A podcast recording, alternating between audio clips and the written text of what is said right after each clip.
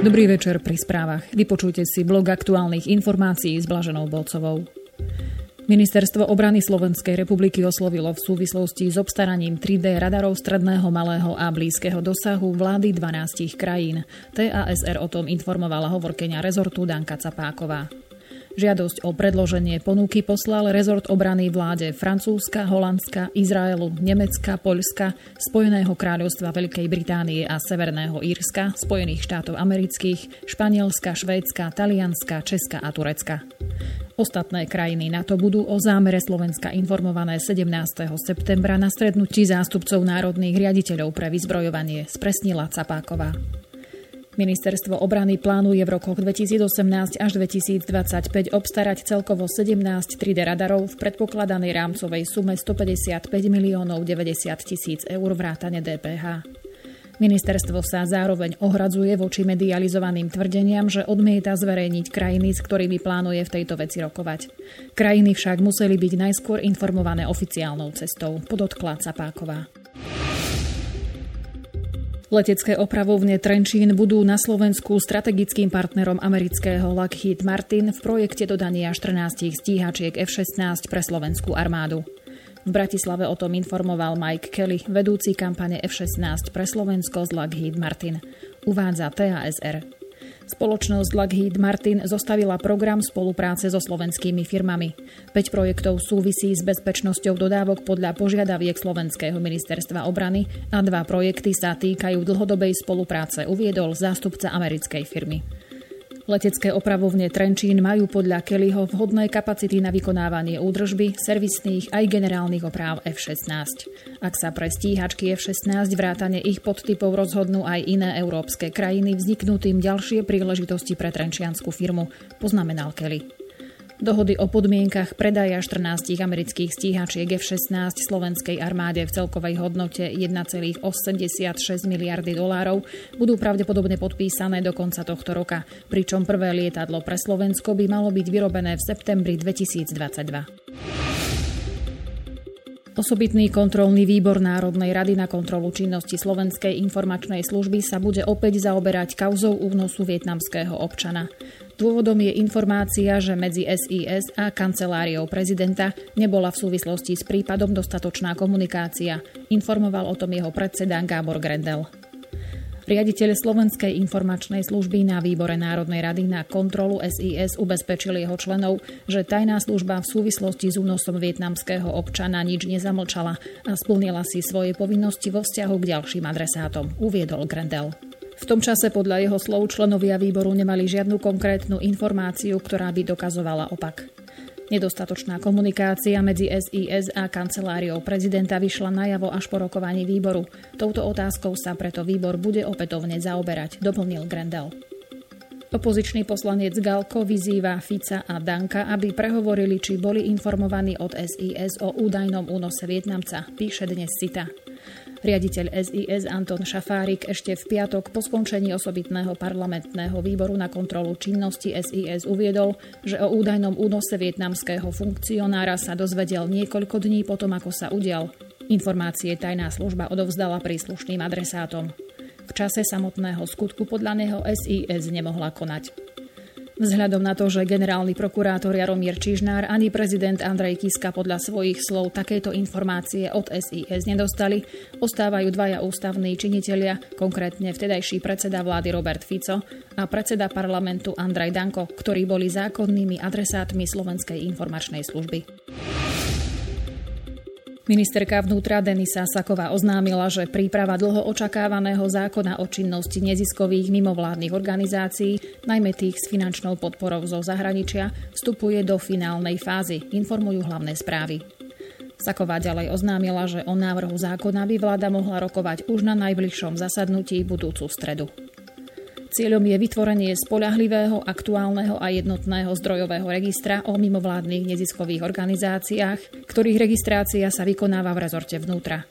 Súčasné registre totiž nie sú navzájom prepojené a obsahujú údaje o evidovaných a registrovaných mimovládnych neziskových organizáciách v rôznej kvalite. Viac ako 327 tisíc eur rozdelilo Ministerstvo školstva, vedy, výskumu a športu medzi školy na podporu vzdelávania žiakov so zdravotným znevýhodnením v dvoch výzvach zameraných na odstránenie stavebných bariér v školách a na zvýšenie efektivity vzdelávania uvedenej skupiny žiakov. Informuje o tom rezort školstva na svojom webe. Stavebné úpravy pre žiakov so zdravotným postihnutím sa uskutočnia na 29 školách. Medzi úspešnými žiadateľmi bolo 11 základných škôl, 4 špeciálne základné školy, 7 spojených a 7 stredných škôl.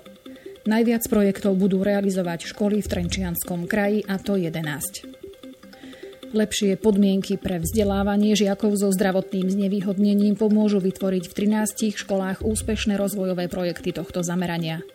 Po tri projekty sa budú realizovať v Banskobystrickom a Košickom kraji.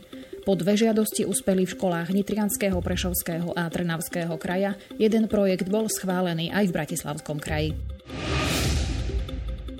Konvoj s humanitárnou pomocou v hodnote 212 tisíc eur do irackého Mosulu vypraví z logistickej základne ministerstvo vnútra v spolupráci s ministerstvom zahraničných vecí a európskych záležitostí. Slovensko sa tak snaží promptne reagovať na problémy civilného obyvateľstva a rozvoja mesta Mosul. Na tlačovej konferencii v Bratislave to dnes povedal štátny tajomník Ministerstva zahraničných vecí a európskych záležitostí Lukáš Parizek. Tento typ pomoci vyplynul z požiadavky irackej vlády adresovanej prostredníctvom európskeho systému. V oblasti Mosulu pracuje iba jedna detská nemocnica a deti ani dospelí nemajú prístup k základnej zdravotnej starostlivosti. Humanitárna pomoc financovaná z prostriedkov organizácie Slovak Aid je súčasťou medzinárodných záväzkov Slovenska. Uviedol Parizek s tým, že v posledných mesiacoch Slovensko Iraku poskytlo nielen humanitárnu, ale aj rozvojovú pomoc vo výške približne milión eur. Projekt humanitárnej pomoci pre Irak Slovensko dlhodobo realizuje v spolupráci so Svetovou zdravotníckou organizáciou, ktorá v tejto krajine pomáha s obnovou zdravotníckého systému a zabezpečuje distribúciu. Konzervatívny denník Postoj upozorňuje web stránku elektronických služieb Ministerstva práce, sociálnych vecí a rodiny, kde je možnosť vyplniť žiadosť o prídavok na dieťa. Užívateľovi stránka ponúka na výber aj možnosť registrované partnerstvo. Problém je však v tom, že na Slovensku nie je uzákonený inštitút registrovaného partnerstva. Či v prípade registrovaného partnerstva na portáli elektronických služieb ide o chybu alebo plán do budúcnosti, jedno je isté, nepôsobí to vôbec dôveryhodne. A pripomína to iný prípad, keď štátne útvary tiež pracovali s neschválenou agendou. Ministerstvo zdravotníctva podľa verejnej zápisnice priznalo, že plný akčný plán LGBTI, teda materiál, ktorý nebol schválený vládou. Píše Postoj.sk. Nemecké matriky majú v budúcnosti umožniť občanom, aby si nechali zapísať do svojich dokladov tzv. tretie pohlavie. Na príslušnom návrhu zákona sa dohodli dnes členovia spolkovej vlády, informovala agentúra DPA. Koaličný kabinet kancelárky Angely Merkelovej tak plný rozhodnutie Ústavného súdu z novembra 2017, na základe ktorého je potrebné do konca roka 2018 upraviť legislatívu v tejto oblasti. Cieľom je zabrániť porušovaniu základných práv a diskriminácii občanov, ktorí nie sú ani mužmi, ani ženami, avšak predpisy by ich nutili zvoliť jedno z týchto pohlaví. Návrh zákona predpokladá, že okrem mužského a ženského pohlavia bude možné zapísať aj pohlavie rôzne. Podobné rozhodnutie ako v Nemecku prijal v júni tohto roka aj Ústavný súd v Rakúsku, kde však nie sú potrebné žiadne zmeny v samotnom matričnom zákone, ale iba v jeho výklade. Z Európskeho dohovoru o ľudských právach totiž vyplýva, že štátne orgány nemôžu určovať niektoré z pohlaví osobám, ktoré sa s tým nestotožňujú. Talianský minister vnútra a podpredseda vlády Matteo Salvini nariadil v online štátnych formulároch znova sa vrátiť k zvyčajným termínom matka a otec namiesto nedávno zavedeným rodič 1 a rodič 2, proti ktorým sa ozývali mnohí rodičia a ktoré podľa všetkého mali pripraviť cestu k zoficiálneniu gender ideológie v krajine. Informujú hlavné správy podľa talianského denníka Il Giornale. Agentúra Reuters pripomína, že v Taliansku sú náhradné materstva nelegálne a páry rovnakého pohľavia nemôžu adoptovať deti. Niektoré súdy a vedenia miest však udelili partnerovi štatút matky alebo otca, ktorý mal deti z predchádzajúceho vzťahu, aj keď právo nie je zakotvené v talianskej ústave. Zrútenie diaľničného mosta Vianove na severe Talianska si včera vyžiadalo najmenej 42 mŕtvych. Na mieste stále odpratávajú sutiny a 400 hasičov hľadajú preživších. Hasiči a miestna polícia varovali obyvateľov ulice, ktorá vedie pod mostom, že jeden z pilierov mosta sa nakláňa. Hrozí tak, že zvyšná časť stavby každým okamihom spadne. Informuje o tom denník La Republika. Ako ďalej uvádza ČTK, príčina zrútenia mosta nie je známa. V čase nešťastia silne pršalo a niektorí ľudia tvrdia, že k tragédii prispelo podmáčanie pôdy. Svedkovia udalosti tiež povedali, že do jedného piliera udrel blesk. V talianských médiách sa však objavujú aj správy, že most zo 60. rokov minulého storočia bol často opravovaný a že experti upozorňovali na nedostatočnosť týchto oprav.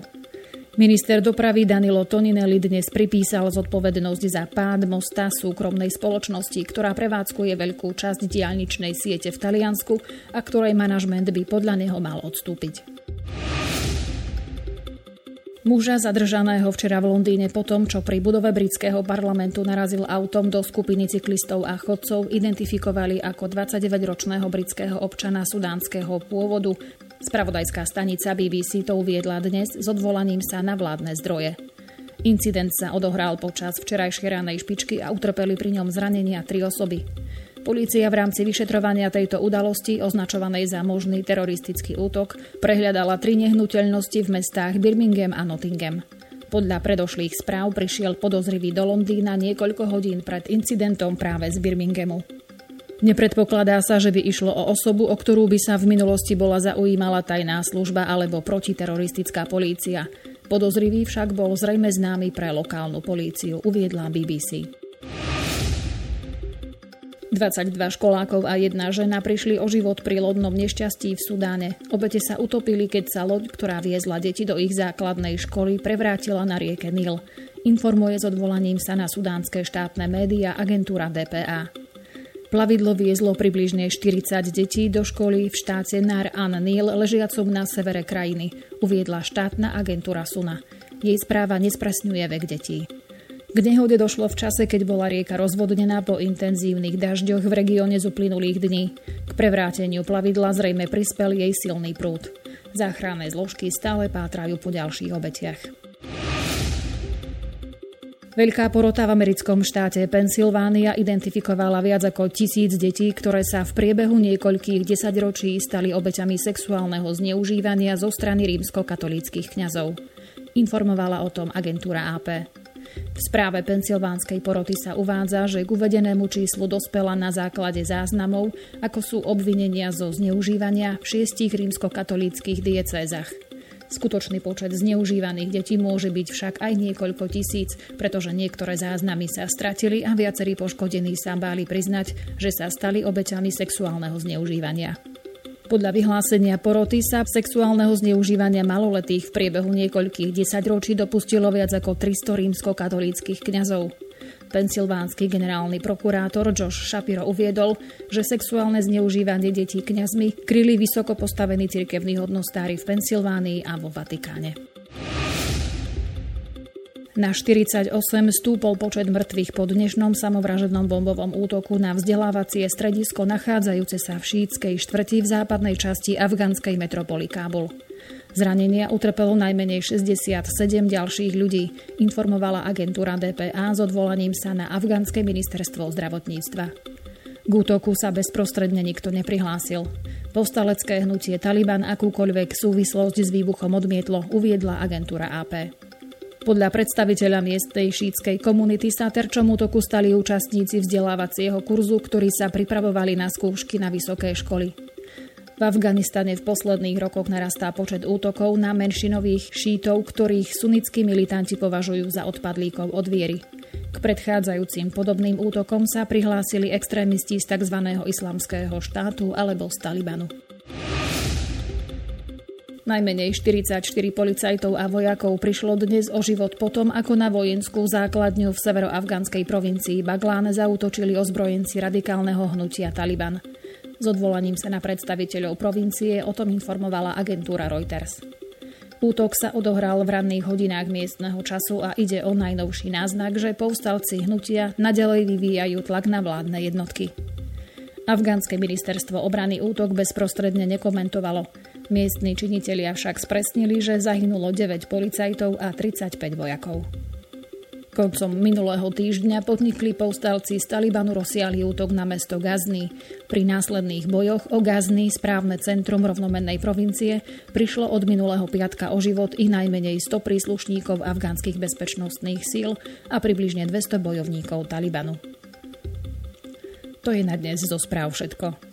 Na záver ešte informačné zdroje. Čerpali sme z portálov ČT24, Deník N, hlavné správy, parlamentné listy, Postoj, Pravda, Teatrikom, Teraz a web noviny. Želám pekný večer a do počutia.